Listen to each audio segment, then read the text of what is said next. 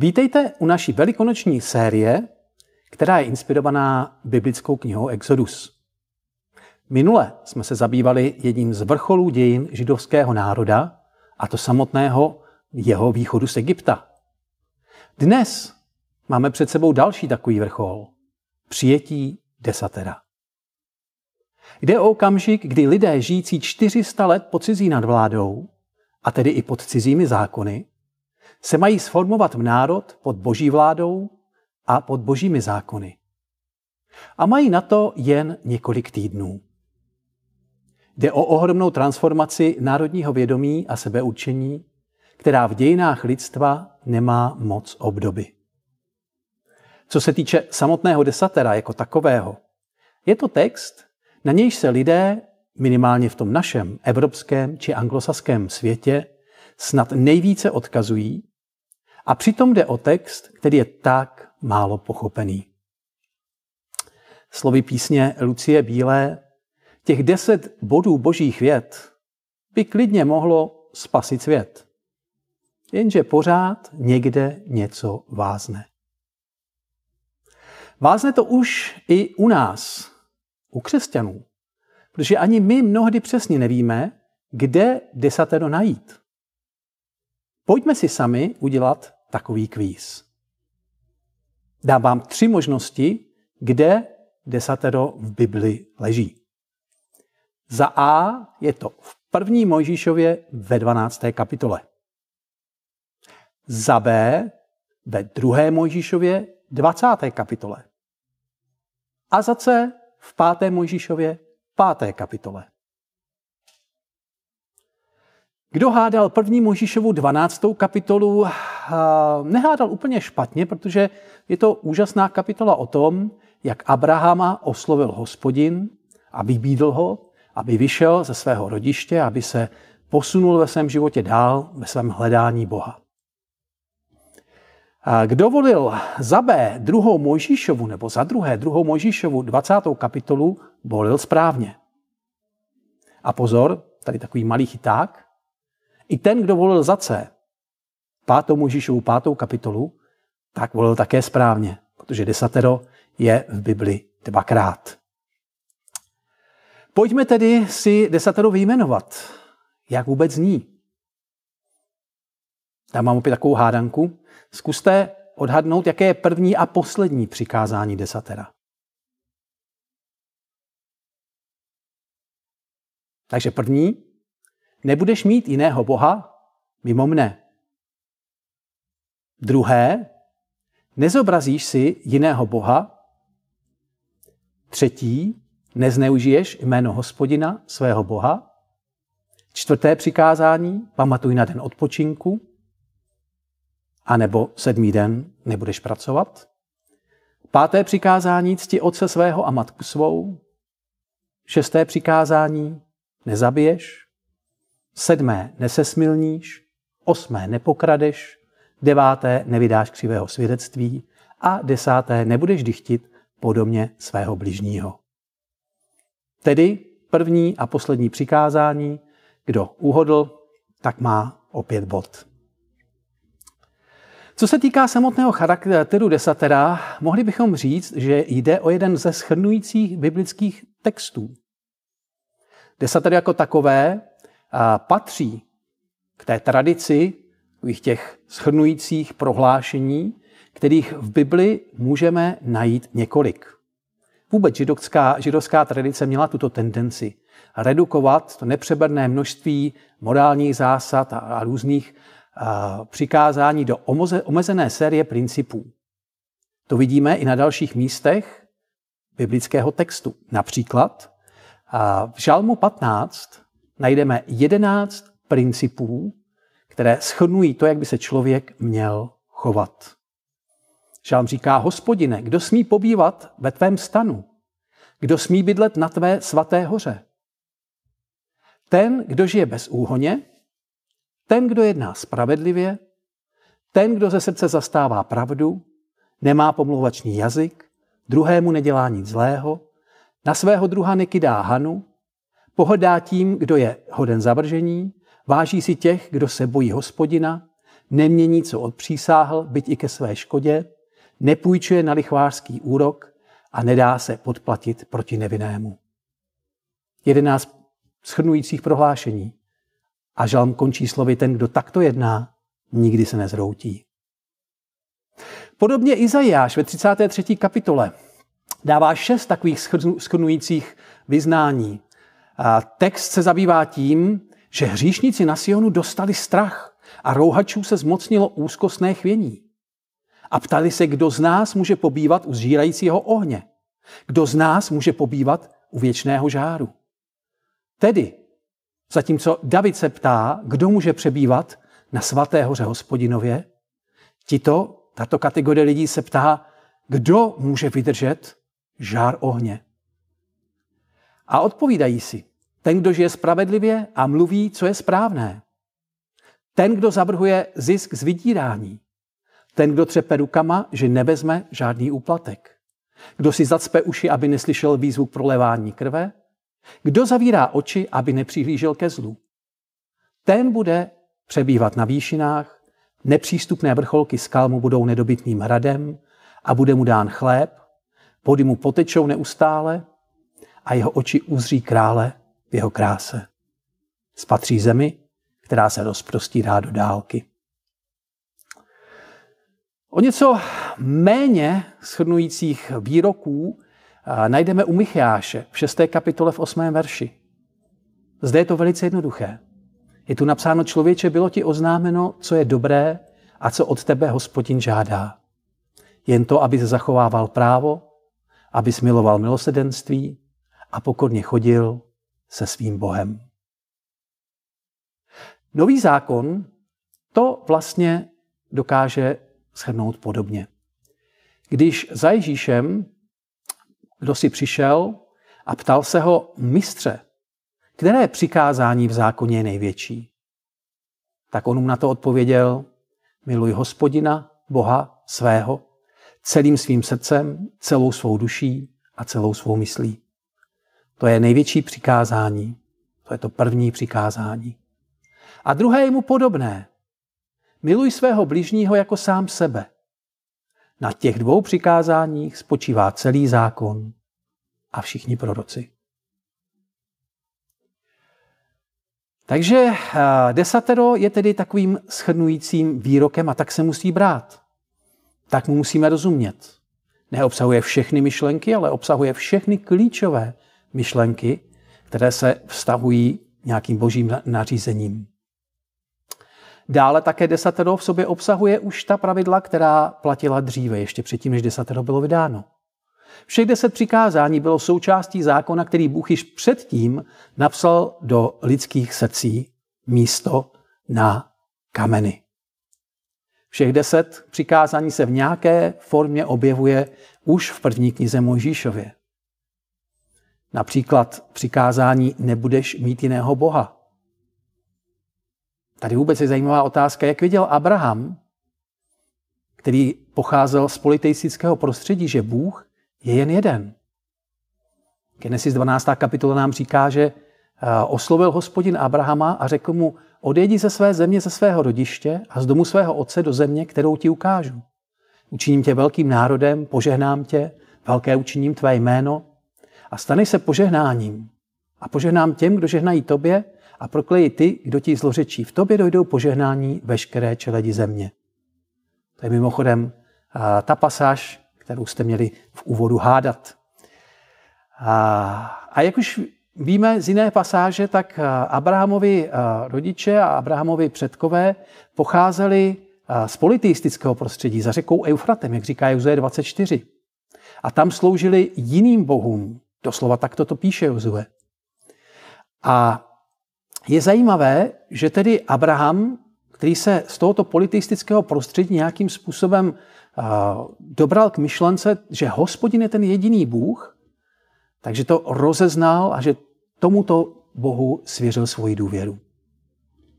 Říká se, že Abrahamův otec Terach byl pohanský kněz, který vyráběl figurínky Bohu. A jméno Terach se často dává do souvislosti s měsíčním bohem a místem Turach nedaleko Cháranu. A jsou některá místa z židovské tradice, která se zabývají tím, jak je možné právě, že Abraham dokázal uslyšet ten pravý hlas hospodina, pravého Boha, i když nepocházel z monoteistické rodiny. Zjevení Abrahamovo, Abrahamova apokalypsa, či Abrahamova legenda o tom praví, že když takhle Terach dělal nějaké ty figurky bohů, tak když je Abraham nesl na tržiště, tak, tak oni schořeli. A Abraham se začal ptát, jak je možné, že vlastně ty figurky těch bohů podléhají živlům, jako je voda, jako je oheň, těm běžným pozemským živlům. A tak vlastně postupně docházel k tomu, že vlastně tito bohové nic neznamenají, že se jenom modli. A vlastně Bůh už spřádal své plány v Abrahamově životě, aniž ho Abraham ještě úplně znal. A můžeme říct, že i Bůh v našich životech střádá plány, aniž ho úplně známe. Další pasáže z knihy Genesis nám odkazují například na okamžik, kdy eh, Jákoba hospodin vyznal a říká, pojď do Bételu, usaď se tam a udělej mi tam oltář. A Jákob tedy vyzval celý svůj dům a říká, pojďte, zbavte se všech cizích bohů, které máte mezi sebou, očistěte se a budeme putovat do Bételu. Tam uděláme oltář Bohu. Tedy to první přikázání, nebudeš mít jiného Boha než mě, se už krásně rýsuje v první knize Možíšově. Čtvrté přikázání je také tam, už úplně na začátku. Pán Bůh vynesi své druhé kapitole ve třetím verši říká, a Bůh požehnal a posvětil sedmý den, neboť v něm přestal konat veškeré své stvořitelské dílo. Šesté přikázání, nezabiješ, se promítá do příběhu Kaina a Ábela. Když Kain zabíjí Ábela, tak za ním přichází hospodin ve čtvrté kapitole Genesis a ptá se ho, kde je tvůj bratr Ábel? A když mu Kain odvětí, nevím, což pak jsem strážce svého bratra, tak hospodin mu praví, co s tou učinil. Vždyť slyš, prolitá krev tvého bratra, křičí ke mně ze země. Sedmé přikázání nese smilníš. Opět můžeme vidět v několika příbězích už té první knihy Možíšovi. Například, když Abraham vydával svoji, sá, sá, svoji ženu Sáru za sestru. A když potom se zjevil Abimelekovi Bůh ve snu a říká mu, neber si tu ženu, jo, ne, ne, nevcházej s ní, s ní v lože, že žena, kterou jsi vzal, je provdaná. Podobně, když Jozef byl vlastně ustanoven správcem domu a když ho nějakým způsobem pokoušela žena, tak on říká, že nic nebylo vyňato z mé zprávy v tomto domě. Jen ty, protože ty jsi manželka toho, komu ten dům patří. Jak bych se to tedy mohl dopustit takové špatnosti a porožit se proti Bohu? A mohli bychom dál zmiňovat další příběhy, abychom si ukázali, že vlastně desateru, které bylo dáno až po východu Izraelců z Egypta, tak vlastně obsahovalo už zákony, které byly dávno platné a které už nějakým způsobem se ve společnosti odrážely. Desatero také zjednodušuje. Jsou to schrnující texty a jsou tedy zjednodušené. S desaterem například je v ruku v ruce jeho komentář, takzvaná kniha smlouvy, která začíná hned v 21. kapitole za desaterem. A ta dává textu desatera plnější pochopení. Bytí dnes málo kdo čte a tedy málo kdo samotnému desateru rozumí. A desatero má také společné rysy s podobnými texty tehdejší doby. Není to zjevení absolutně něčeho nového. Neznamená to, že teď Izraelci obdrželi úplně jiné, jakési nadpřirozené zjevení pravidel, která nemají jakoukoliv souvislost s těmi pravidly, které dodržovaly ostatní národy. Naopak, některá ta přikázání, některá ta pravidla, která jsou daná v desateru, se prolíná v určité formě s tím, jak byla kodifikována některá nařízení i v těch ostatních kulturách. Od objevení Chamurapiho zákonníku, datovaného zhruba do období 1700 let před Kristem, se obecně uznává, že kniha smlouvy je podobná ve formě a obsahu těm zákonům, které byly vydávány ve staré Mesopotámii. V pozadí smlouvy stojí podobné dokumenty ošetřující vztah mezi králem a vazalem a Bůh je zde představen jako ten velký král, který zaslibuje ochranu a zabezpečení svému lidu, jestliže tento lid jej bude následovat a bude mu věrný. A tak tedy ty dvě desky zákona, desatera, představují takovou tu podstatu sinajské smlouvy, ale není to úplná smlouva jako taková, protože těch nařízení a těch smluvních věcí, které hospodin promlouvá ke svému národu, je samozřejmě víc. Nicméně ústředním konceptem toho desatera je prostě koncept určité smlouvy. Jo, ten, ta, ta, ten význam toho hebrejského slova berit je vlastně kruh, který zahrnuje oba partnery. Nejde o to, aby partneři byli nějakým způsobem omezení, jako spíš o to, aby se přivedli do společného blízkého vztahu. A to je velmi důležité, když mluvíme o desateru. Není to jenom o tom něco vymezit, omezit, ale je to hlavně o tom být společně. Tento koncept se nám potom promítá i do nové smlouvy, do nového zákona, kdy vlastně Ježíš se svými učedníky při poslední večeři odkáže na to, že vlastně to, co on s nima uzavírá, je ta nová smlouva. A tak tedy pojďme k samotnému desateru, pojďme se na něj podívat blíže. Výklad desatera eh, se nám může pěkně rozprostřít v rámci takových třech pozitivních výroků. Já jsem hospodin tvůj Bůh, pamatuj na den odpočinku a cti svého otce a matku svou. Někteří říkají, že toto jsou vlastně dvě nebo tři taková klíčová dělení desatera. Buď můžeme eh, desateru rozdělit na přikázání, které se týkají vztahu k Bohu. Já jsem hospodin tvůj Bůh a proto no, nebudeš mít jiného Boha mimo mě, nezobrazíš si, nebudeš křivě přísahat, nezneužiješ to jméno a budeš dodržovat den odpočinku, protože Bůh tvůj dodržuje den odpočinku. A potom ten další pozitivní výrok se eh, vztahuje vlastně k tomu, že budeš ctít otce a matku a od, této, eh, od tohoto výroku vlastně začínají ta přikázání, která směřují k druhým. To znamená, v první části desatera směřujeme k Bohu, v druhé části desatera směřujeme k druhým.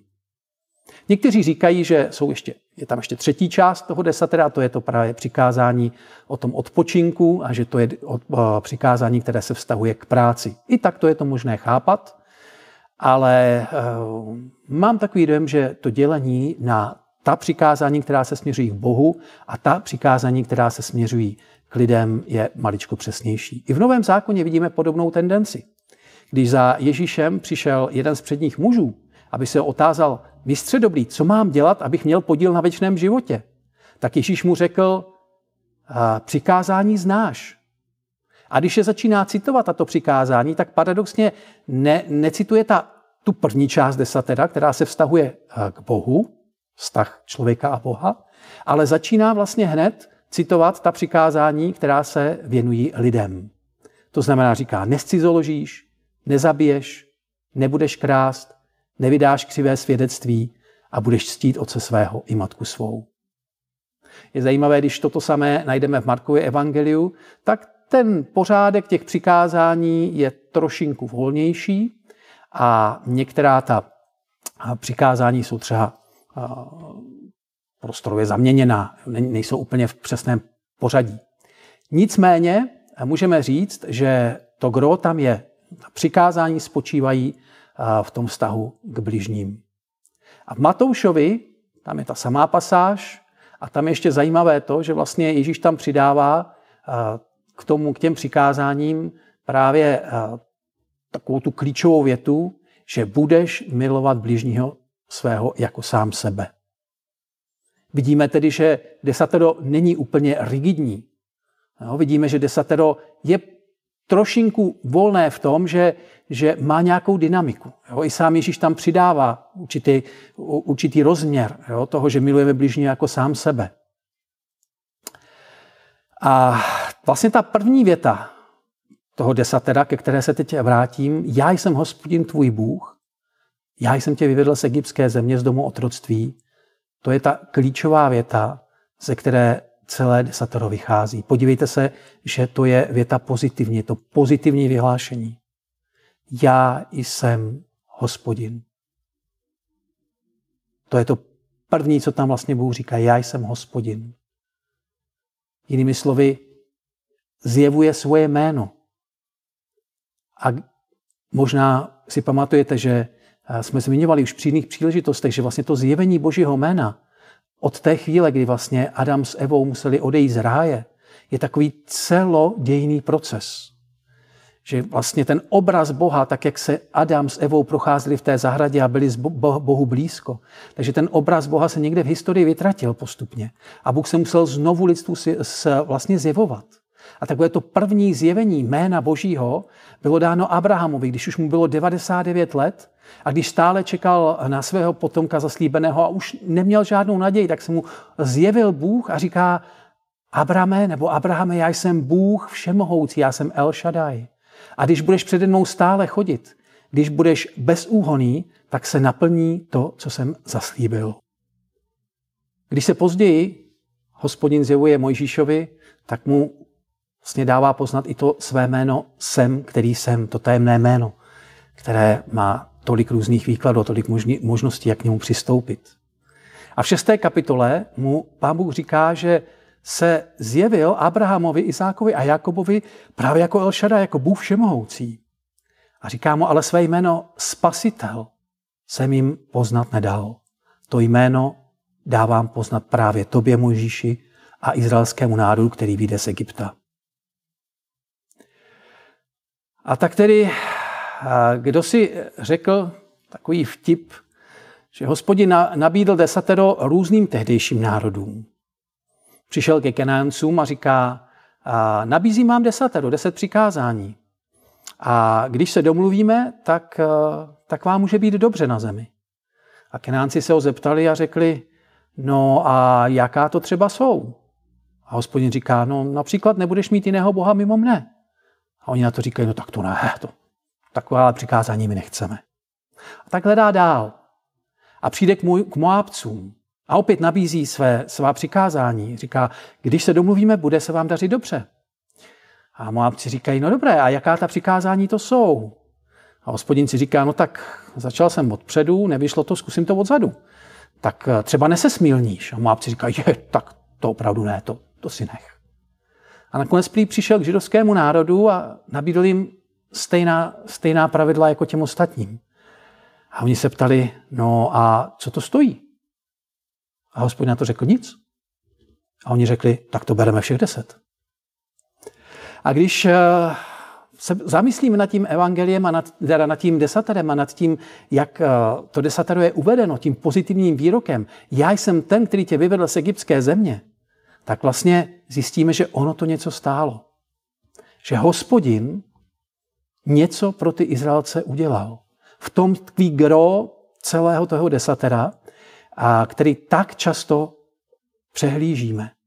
Že desatero není, nespočívá jenom v tom, že to je deset přikázání, deset omezujících věcí, které musíme dělat, ale že to je vlastně podaná ruka hospodina, který říká, já jsem pro tebe něco udělal a pokud chceš se mnou v tom vztahu pokračovat, tak ten vztah bude muset mít nějaká pravidla.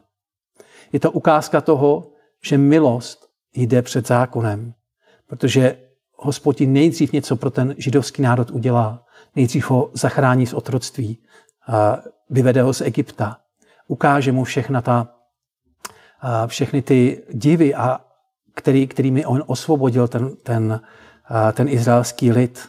A potom vlastně mu teprve dává desatero jako nabídku. Martin Luther říká, že vlastně ta první věta, to první vyhlášení je korpus či prstenec věnce, bez kterého by přikázání nedržela pohromadě. A někdo jiný říká, řekl, že bez tohoto výroku světlo dekalogu by zhaslo a lidé by tápali ve tmě. A ještě jinak se to dá říct, že je to vlastně dar, desatero je dar, který předchází určitému úkolu, který je před námi a to neustále na sobě pracovat. A od začátku to bylo tak. Už v knize Genesis vidíme, že když Bůh stvořil vlastně člověka, prak ze země, a vdechl mu chřípí v chřípírech života, tak ho postavil do zahrady. V té zahradě mu dal vyrůst všemu stromoví, žádoucímu na pohled, s plody dobrými k jídlu. Uprostřed zahrady pak eh, dal strom života a strom poznání dobrého a zlého. A to jediné, co Bůh řekl člověku, všechno užívej. Všechno je tu pro tebe. Jenom nejes ze stromu poznání dobrého a zlého. V den, kdyby z něho pojedl, propadneš smrti. Stejný princip. Všechno jsem ti dal. Všechno jsem to tady zařídil pro tebe. To všechno úžasné stvoření je tu pro tebe a chci po tobě jenom jednu věc. Aby jsi odepřel ovoce z toho jednoho stromu. Starý učitel církevní Aurelius Augustinus říká, že bohatství je chřtán nenasytnosti a který se nezavírá, ale naopak otevírá. A těm, co stačí hlad, nestačí někdy potom celá řeka. A proto i hospodin ví, že i když pro nás toho tolik udělal, takže někde v srdci člověka, někde v takovém tom nejhlubší nitru člověka je náklonost chtít pořád víc. Ale zde hospodin nabízí a říká, pokud se spokojíš tím, co já jsem ti dal, co už jsem ti ukázal, pokud se spokojíš žít v těchto, v těchto mezích, v těchto hranicích, tak ti bude dobře.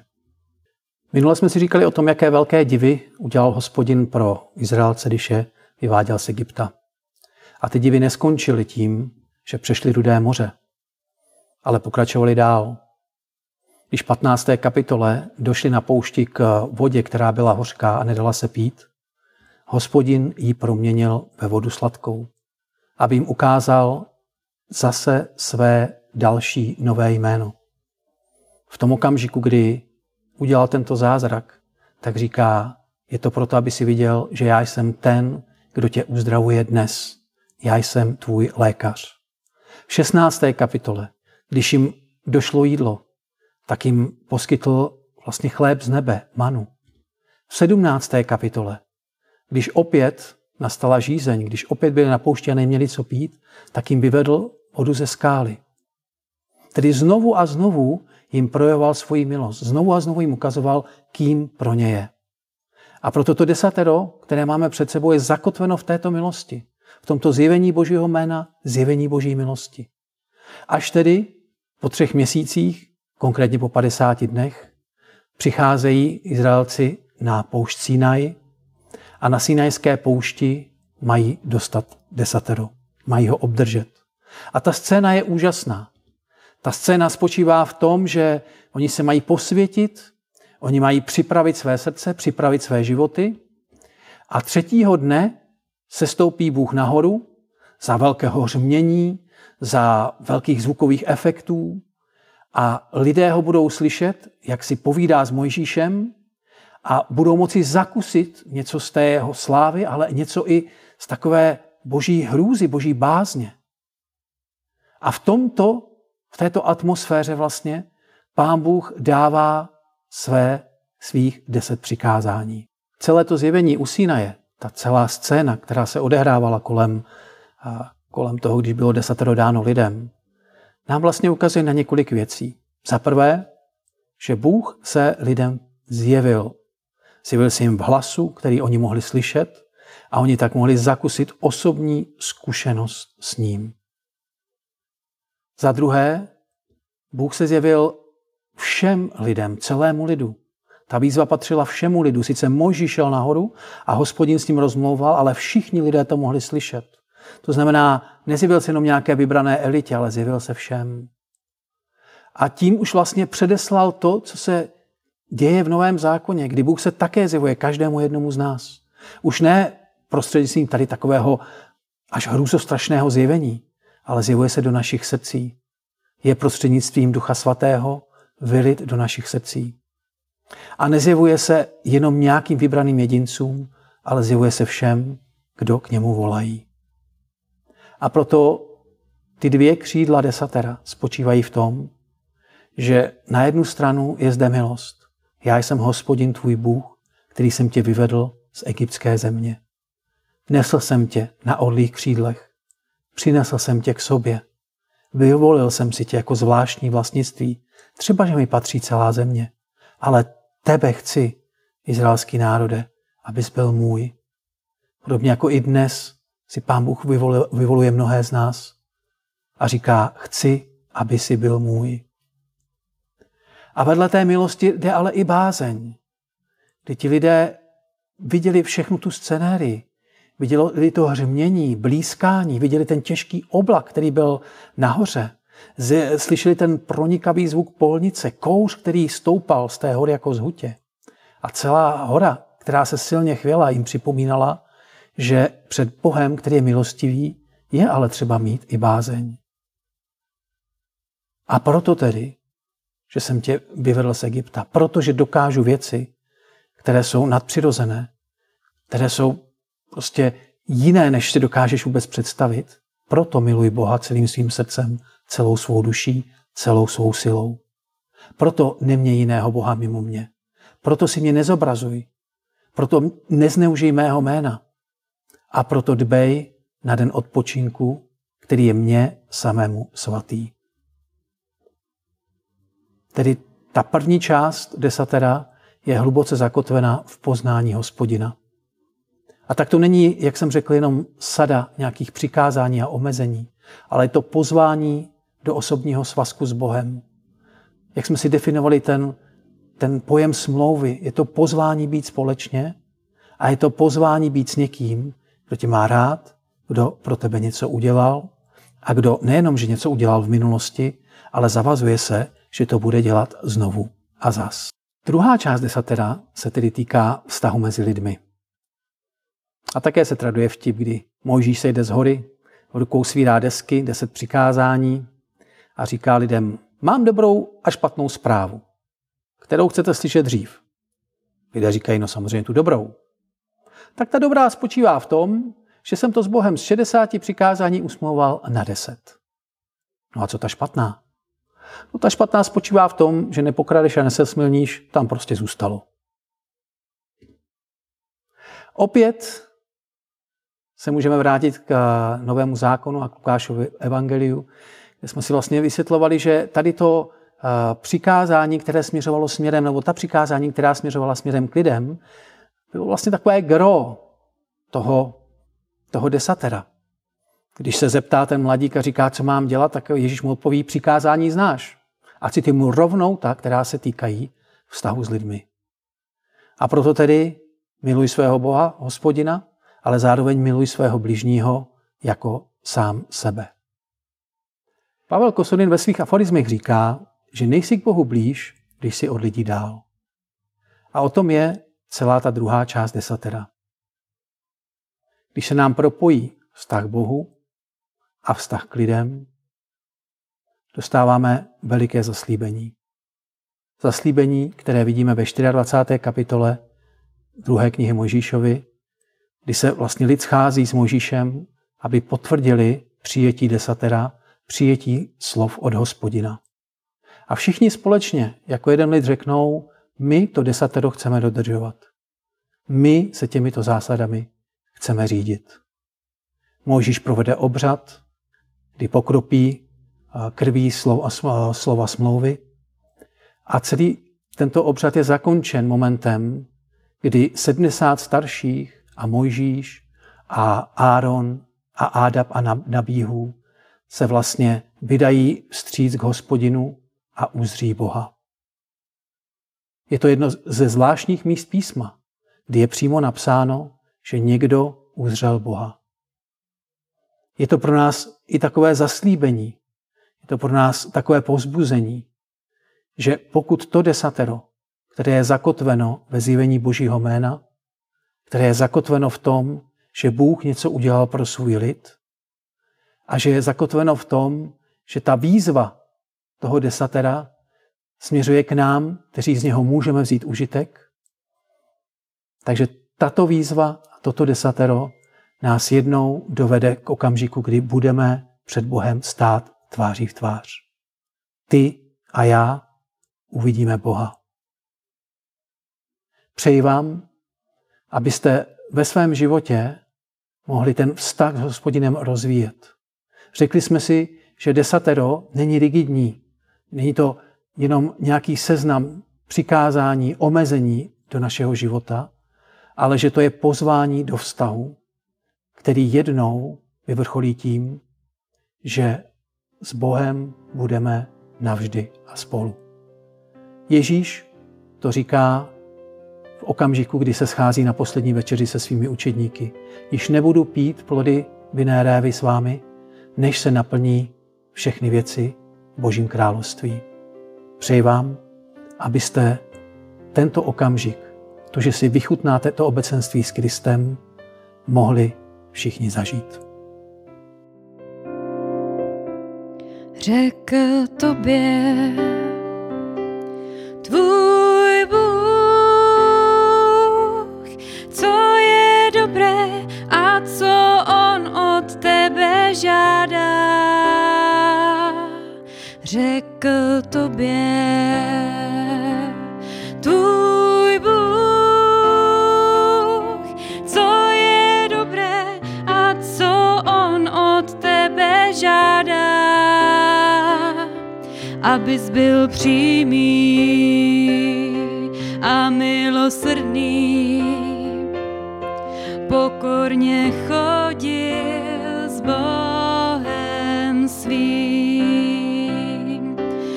abys byl přímý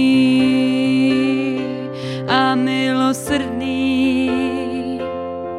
Pokorně chodil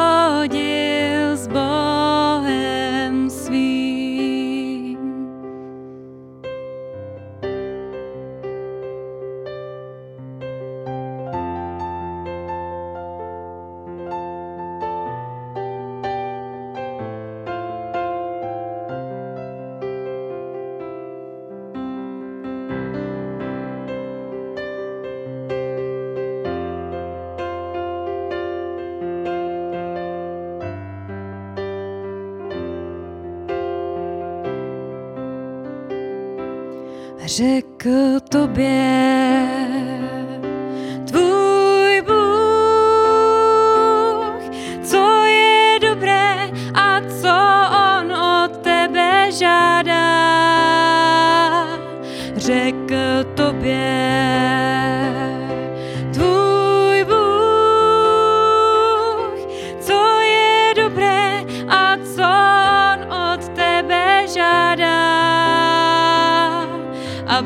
byl přímý a milosrdný.